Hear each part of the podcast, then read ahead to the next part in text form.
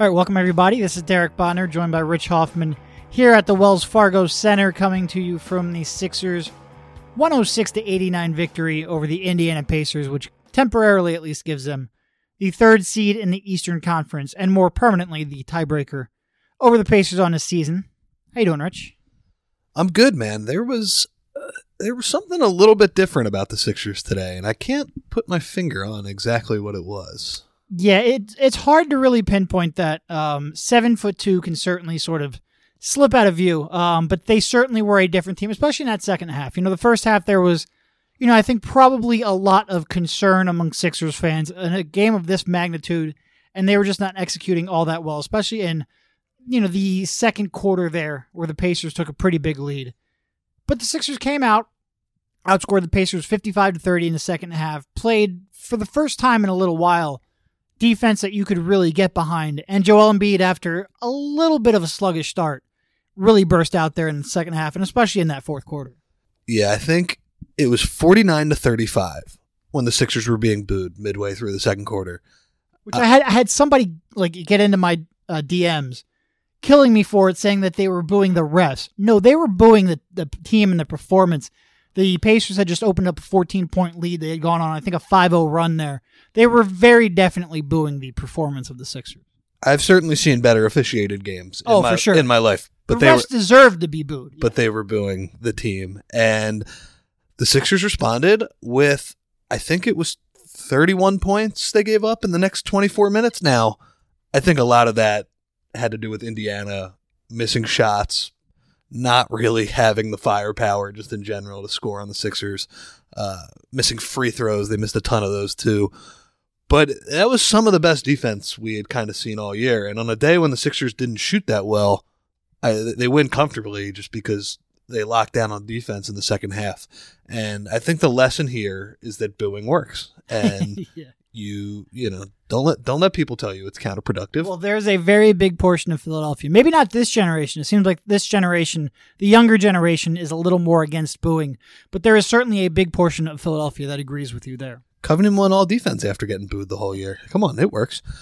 The uh, yeah, I agree with you. It, as much as we talk about offense, the fact that this team and Uh, of course I do zero prep for this, but I think they were 12th in defense, I think on cleaning the glass coming into the game. Whatever. It was it was sort of down around that level. We we talk about offense all the time. Yeah. This team needs to be a top 5 defensive team if they want to get where they want to go. I mean, they were third in defense last year and coming into the year, I think all of us generally were like, yeah, we, we don't see any reason why they shouldn't be up at that level again. Now, that was 3 teams ago and the uh, the aforementioned Robert Covington, his absence certainly hurts on that end of the floor. But I mean, this team, there's no reason they shouldn't be at least close to a top five defense. And this game kind of felt like one of those those wins last year where Sixers don't shoot it well really at all. It it was a rock fight for a lot of the game, but they just they just played really good defense in the second half. Yeah, and I every time I'm asked about that, whether it's talking about just general offensive productivity, whether it's Ben Simmons' role in his shooting and the impacts it have has in the half court, especially late in the game, and there's truth to all of that. Whether it's Jimmy Butler's role or Tobias Harris fitting in or JJ Redick's slump. I always go back to, well, yeah, but you can't rely on their defense. And you're going to have nights like you had the other night against the Rockets where you shoot three for 26 from, from three. Against the Bulls, where a good defensive performance and you win that game against a bad team. And you just have not been able to count on this team having a good per- defensive performance night in and night out. You couldn't do it before Embiid went down. You certainly couldn't do it in the eight games that he missed.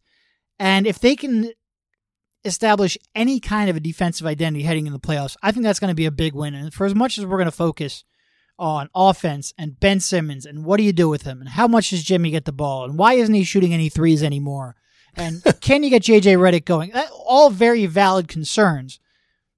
They really do need to establish that defensive identity that they have lost and that they really should be better at. I don't know if they're going to be as good as last year's team. You know, I think losing Robert Covington, I think he was underrated by some parts of this fan base in what he can bring to you as a team defender. Certainly, I think it's a step back when you talk about him to Jimmy Butler.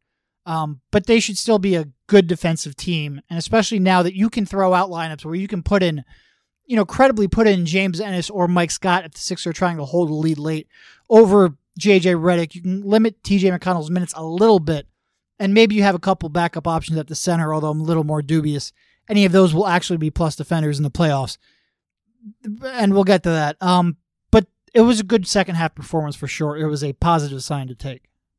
This team needed a positive sign too. I mean, it's you know we're talking here now, relaxed after what ultimately was a pretty, you know, th- there was no drama at the end of this game. It was it was pretty easy, but midway through the second quarter, early in the third quarter, they were down eleven in the third quarter. oof, people were not happy, and deservedly so. I mean, they were playing playing poorly, and then you know coming off the heels of. uh Two of the worst losses of the season. Yeah, in different ways. Yeah. One where they just didn't really compete, and the other one where the the classic Sixers give up the the ten point lead at the end of the game and have no idea how to guard a Zach LaVine pick and roll.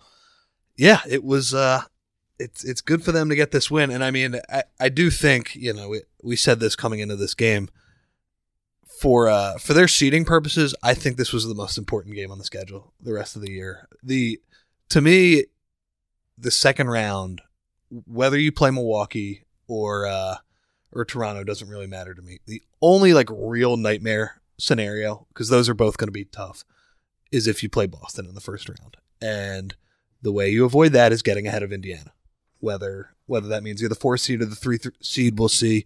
Boston has risen from the dead and is playing really well now, uh, up to their uh, up to their level, but. I do think uh, that's huge. I mean, now they're tied with Indiana or tied with They're Indiana tied record with wise, Indiana with the tiebreaker. but they have the tiebreaker too. And uh, yeah, this was important. And I mean, Indiana's schedule down the stretch is pretty hard. Yeah, no, it's absolutely brutal. I, I the Sixers should, if they play well and if Joel Embiid stays healthy, they I I think they're going to end up certainly ahead of Indiana in the in the in the seedings. You know, I think a lot of people expected that to happen a while ago when Oladipo went down. Pacers sort of played through their soft portion of the schedule. The Sixers played without Embiid, and I think that caused a lot of angst. I still do think the Sixers, from here on out, first of all, are, are the better team. Like I said, if Embiid's healthy, and second of all, have the much easier schedule. So the Sixers would have to pretty drastically underperform, or the Pacers would just have to catch fire in order for that not to happen. Like you said, that is absolutely huge. Um, you know, I think I heard Spike bring this up, but the difference between losing to Boston in the first round and losing to Boston in the conference finals realistically isn't all that different. You still lost to the same team, the same matchup, the same coach. But psychologically, that's a huge deal. That's an enormous, enormous deal because you've taken away the opportunity for them to do anything else positive by playing other teams that you maybe have a better chance against. And I'm not saying the Sixers can't beat Boston in a series, but you would certainly prefer not to play them in the first round. So this was a giant win. Although, and I agree with what you just said, I am kind of thinking about it because the uh, the Eastern Conference playoffs this year. I think Zach Lowe's mentioned this a lot. Like it's going to have ramifications on free agency and you know how players feel about their respective situations. The uh, if the Sixers did play Boston in the first round, whoever lost that series, like the team was getting broken up in some way or another, Yeah, it wouldn't be the same. Yeah.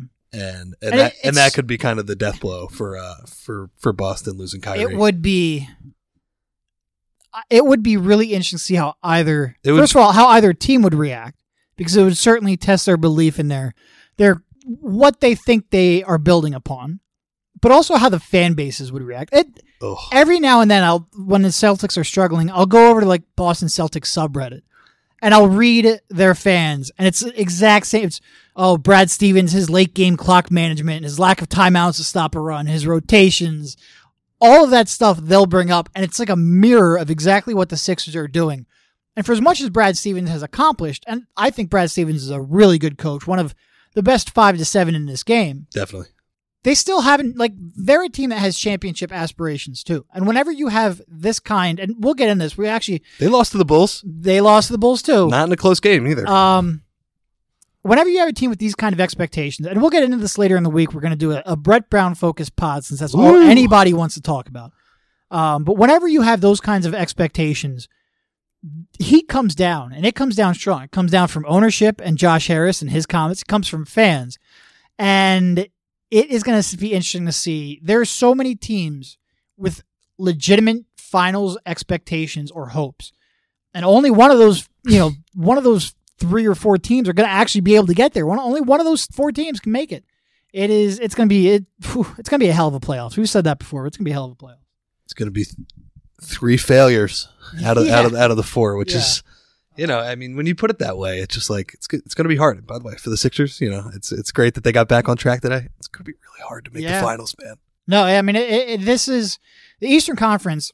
If you look at all the teams' strengths of schedule, the East has a much easier strength of schedule every time because outside of the top four, we'll, we'll include the Pacers, um, especially when they had Oladipo. We'll still include they've been playing very well, even with that injury. But once you get past those top five, there's just, I mean, the Nets are a nice story. They're not comparing to a top team in the West. Uh, the Pistons, I mean, does anybody really believe in the Pistons? It's just you get to really flawed teams very quickly. But the top of the East has, I mean, there are four teams. You know, I think the best team in league, Warriors, uh, hot take. The second best team, I think, is is the Rockets, especially with the way they're playing, Really, especially with the way they're playing right now. Um, and I think they're finding their stride. they're But playing. you- they're they're playing well, but They're I, playing very well. I I can't look past Milwaukee's what, what they're doing. Yeah, if but if you're asking me who I have more confidence in the playoffs, like if you're, uh, let's put it, let's frame it into this context. Who has a better chance of beating the Golden State Warriors in a playoff series? I'm taking the Rockets. Yeah, I mean they, they do play that that switching style, and they my God did they embarrass the Sixers the other night? And I, I mean, I, I think, I think Milwaukee's the third. I think they're the best in the East. But my point was, I think the East might have, you know, three through seven in that, um, in that that range. Like I think they have the next three through six. I mean, I think they have the next four best teams. So it's very top heavy. It's teams that all have legitimate aspirations, and um, it is great thing about the end of the stretch. So the Sixers have have have what fifteen games left. Yeah. 16? I can't do math. Mostly easy games. Like a lot of, you know, Atlanta, Cleveland, um, Charlotte, those kind of games. Your your relatively tough games are like the Kings at home. But you still have what, I think two against Milwaukee, One against Boston. one against Boston. And those are the ones that you circle on your calendar. And they're the ones that you're you're really going to use as a measuring stick. Because for as much as they've struggled against these teams, they've only played what? They've only played Milwaukee once. Yeah, but I mean, since the Tobias Harris trade, they have played Just Boston. Boston. once, and that's it. Played like crap. Lost close game. Yeah. So you really want to see because the Sixers have had some good wins. Like they don't yet have a above 500 record against 500 teams. I don't think. I'd have to double check. I haven't checked in a while, but they've had a bunch of quality wins. They haven't beaten these two teams, and that's going to really influence a lot of fans' confidence in this team going forward. They need to get on the same. They have a little bit of time in between now, um, and especially in in that um, next Celtics game, they've got some time to sort of get up to speed, and we'll see what they do from here. Speaking of confidence, I mean, to just have the big man back is Com- It's a different team. it's a it's it's part of the reason when I'm watching them get their butts kicked in Houston, I'm just thinking, yeah, I'm not sure this really matters. I I, I get it. I, I wish their their bench depth was better. I wish Ben Simmons could attack one on one matchups better. I wish Jimmy Butler just wasn't so freaking frustrating with the shots he takes. It's amazing. Uh, I wish all that stuff, but you have to realize that the the team's best player and one of the best five or six players in the league easily is not playing, Yeah. and this team's not going to have a shot without him. I uh, what'd you think of him today? I thought you know he does the the I'm back thing after that just absurd N one finish off a Euro step, but uh, it looked to me like a little rusty in the beginning, Yeah. and then he got better as the game went on. No, he looked very rusty in the beginning. Settled for a couple of trail shots, with which Brett kind of warned us before the game. He's like, you might see Joel jog into a couple trail threes there. He didn't think his conditioning was up to par. I think Joel said after the game he was. They were talking about maybe 24 minutes is what they thought he could play, while still you know sort of giving that good effort, and ended up playing 28. Could have played thirty too. I He mean, probably could have. He, I mean, he was certainly picking up steam towards the end. You know, when he got it going there, and he you, you saw a bunch of drives. You saw him post up a little more. He got to the foul line a ton, like he always does, and that's sort of one of the I don't want to say hidden advantage, but maybe one of the advantages we don't think of with Embiid is getting the other team's entire front court into foul trouble. a good front court too. Yeah. No, he looked he looked really good. Um, and it was one of those rare games where he doesn't pick up a block, but I think I think he played pretty good interior defense too. Easy shots that the team was giving up over the previous eight game were no longer easy. he played well. Um, he just he just brings that level of physicality. Like Yeah. I mean, God, he just sticks his ass into these guys, and I mean, they go flying and they foul him. It was uh, it was pretty great seeing him get teed up in the first uh, the first first quarter. that was amazing. He that was he I didn't he didn't touch him. He didn't touch him. it was not a good call. I I don't know if it was Ed Malloy, I could see how it looked like he tripped him, but he didn't touch him. there was a guy sitting behind us who screamed at Ed Malloy, "You went to the same high school as Donaghy," which is factual. Uh, yeah, they that, that that was a blown call, but yeah, he got all of these guys in foul trouble. He got Turner in foul trouble. He got Sabonis in foul trouble. And God, when you look at their uh, look at their scoring numbers, Miles Uh-huh. Turner two of seven. Yep. Thad Young three of ten. Thad has played well against the Sixers too. The Sixers do that thing where they, uh, I mean, God, they, they they've played Indiana with with all these different teams, but in general, they like to put Embiid on Thad instead of Miles Turner because Miles Turner's more of a pick and pop threat, I guess, and they think Joe can kind of handle handle Thad. But yeah, they did a they did a really nice job. I and again, I mean, this was all basically after the middle of the second quarter and on because I mean, Bogdanovic was was scoring on Butler with relative ease to start the game. Just wasn't a lot of intensity you thought from a team that again they, needed to play well today. Like this, you know, a- after those two losses, you would have thought they would have come out with a little bit more force. But give them credit; they found they found their way in the the second uh, second quarter, and now they they have a couple easy games this week to kind of right the ship again. The uh, what did you make of Embiid after the game? Kind of talking about his his knee. It doesn't sound like he's all the way back yet. No, and what what was interesting is that he himself brought up, you know, I might end up sitting a game or two here, which he has historically not been a big fan of. You know, earlier in the season, he was like, I can't sit a game because I'll lose all my conditioning, which is absurd, but he clearly does not want to sit games. He doesn't want to be on back to back restrictions. He basically said, We haven't yet discussed whether I can play back to backs.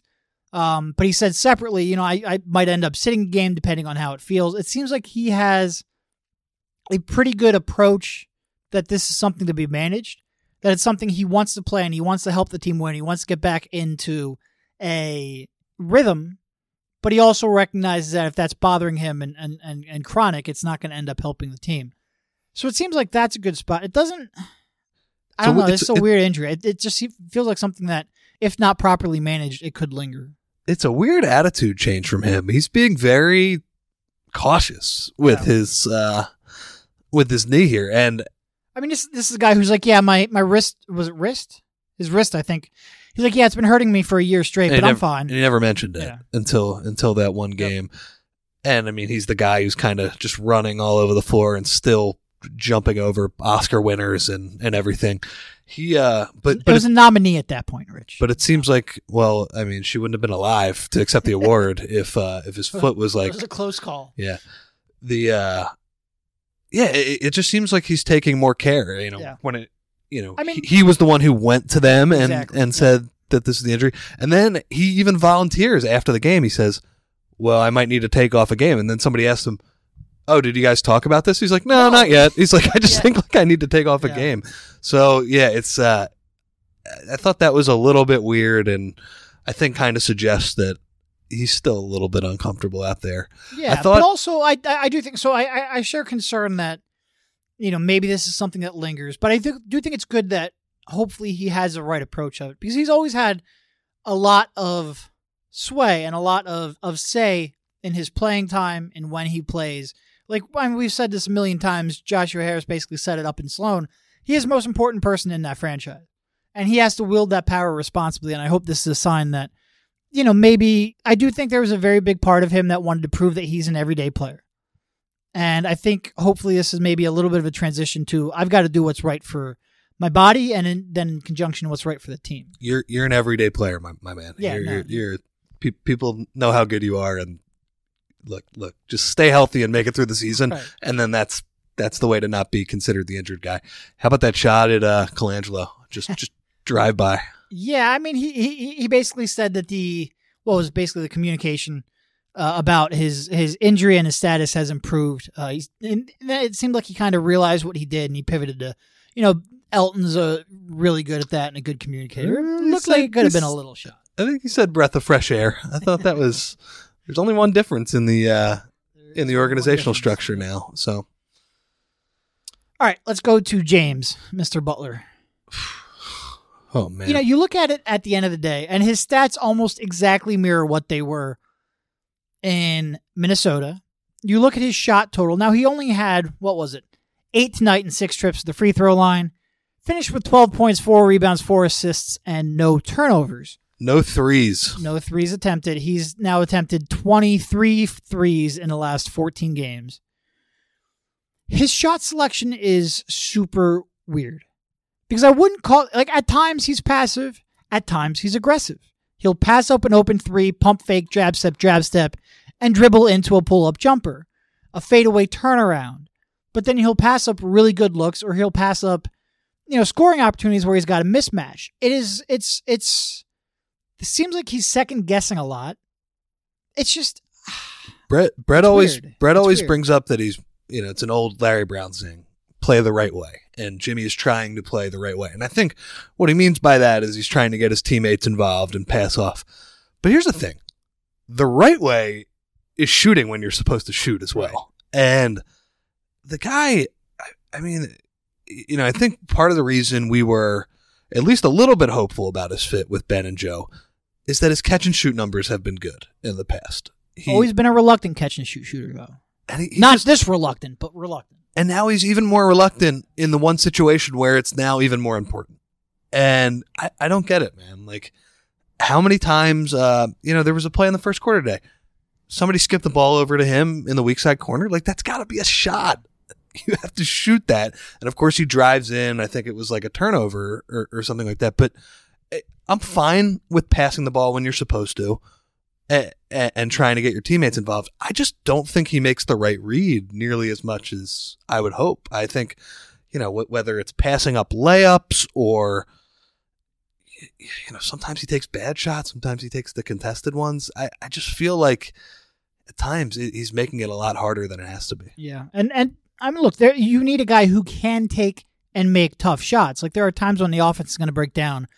You want that. I don't even care about the bad shots so much because he can he can get to the free throw line. He can make some of them.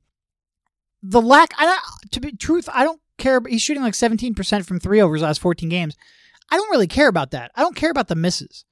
Like I am very receptive to shooters struggling.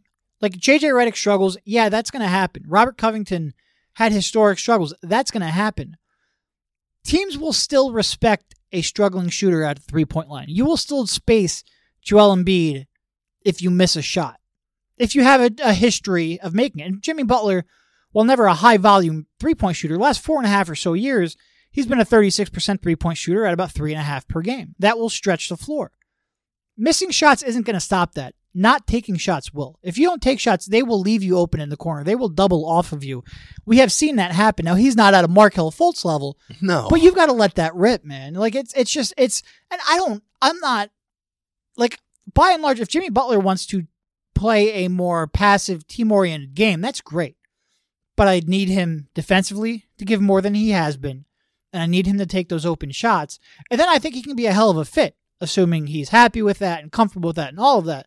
But he, he needs to let it fly. And he there's so many times where he's like you said, he gets kick out past the corner. It's hard to generate an open corner three. It's not an easy thing to do in the NBA. Opposing coaches work really hard to take that away.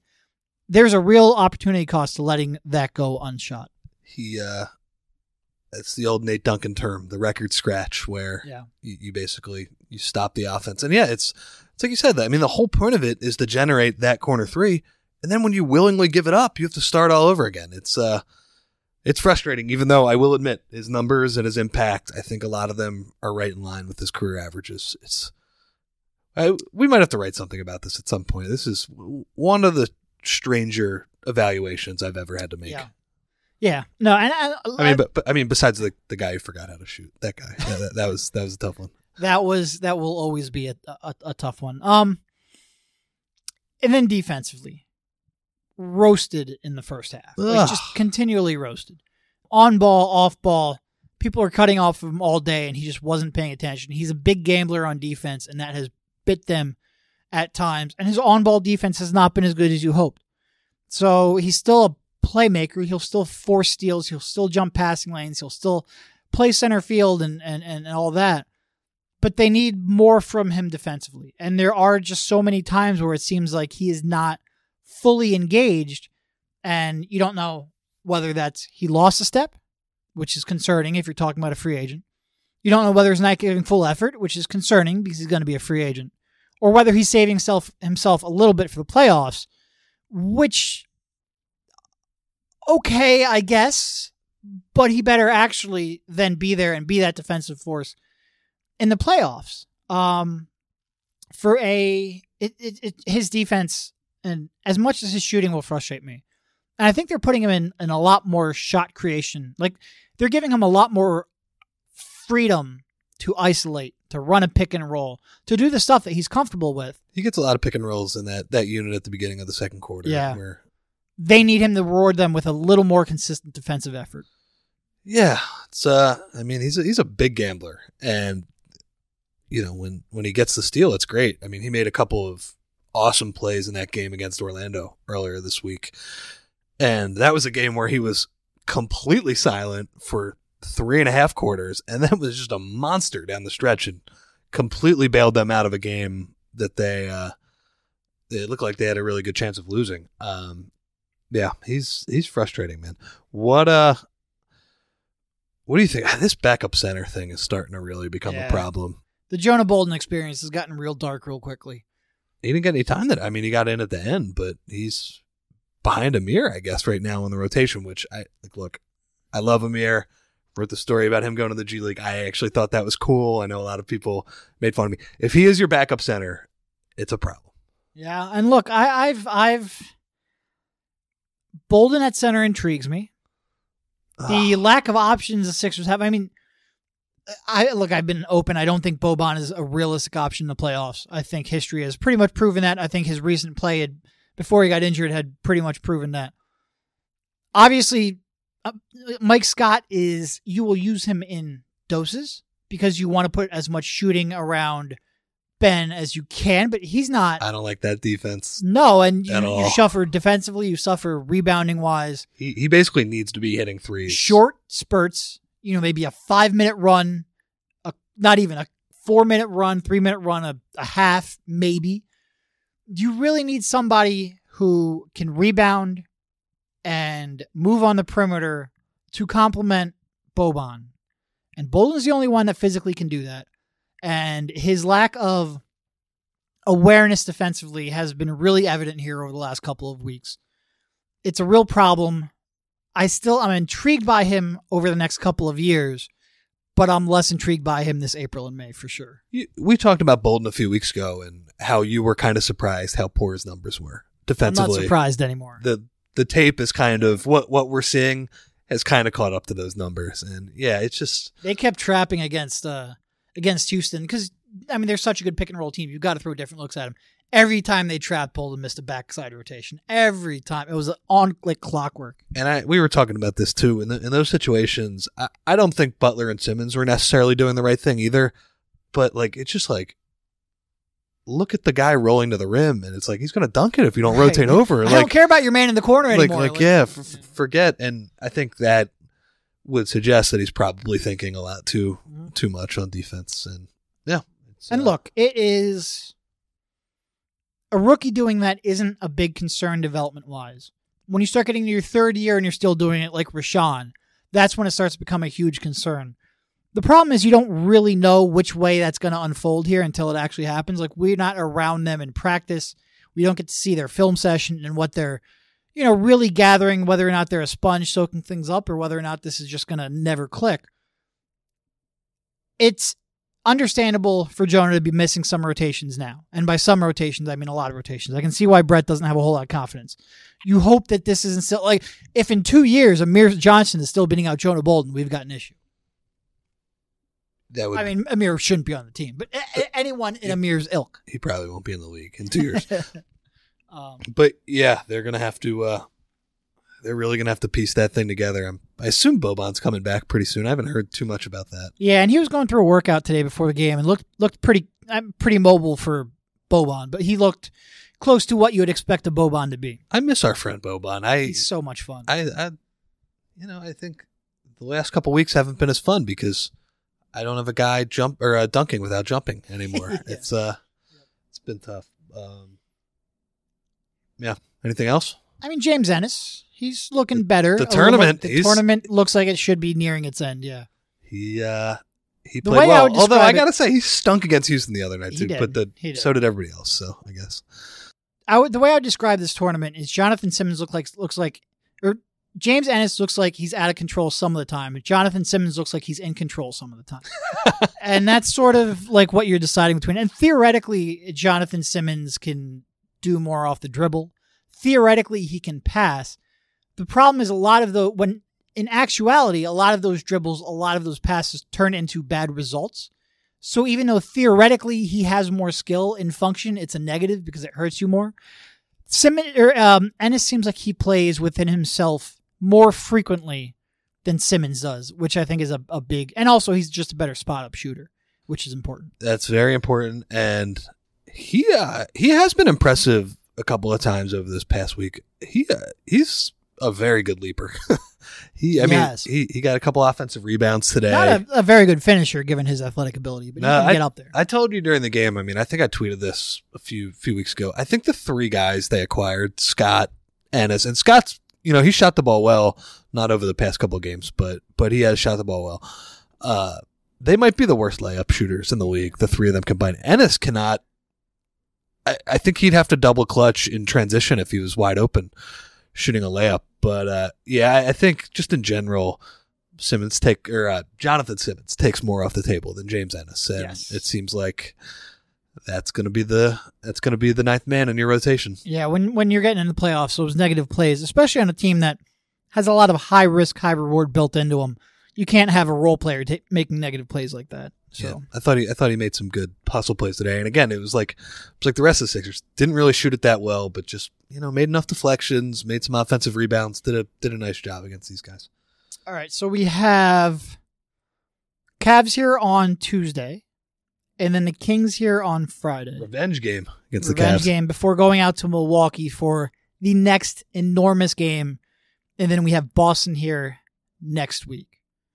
This is really the stretch. They have one more against Milwaukee, but this is really the stretch that we're going to look back on and say, did they turn their season around? Did they?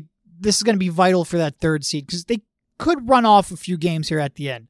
I mean, you start looking at, you know, last six games, you've got uh, Dallas, Atlanta, Chicago, Miami, and Chicago again in there. Like you should be able to run stuff off at the end of the season. Dirk's going to get 40 minutes in that Dallas game. Yeah, which will be fantastic. It's going to be like his fourth or fifth last game of his career, um, which sometimes it's painful to watch Dirk play still. I would say all the time. It's Yeah. painful to watch him. but it will be it'll be a good. He's he's been one of my favorite players for a long time.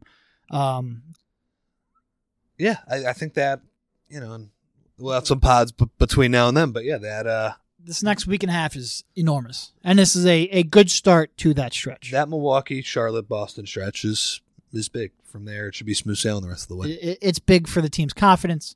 It's big for our mentions. It is big for everything. Oh my god.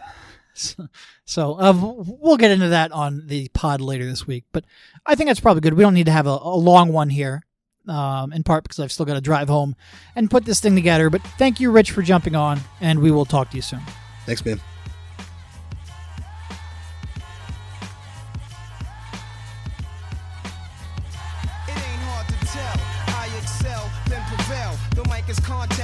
Attract clientele. My mic check is life or death, breathing the sniper's breath. I exhale the yellow smoke of Buddha through righteous steps.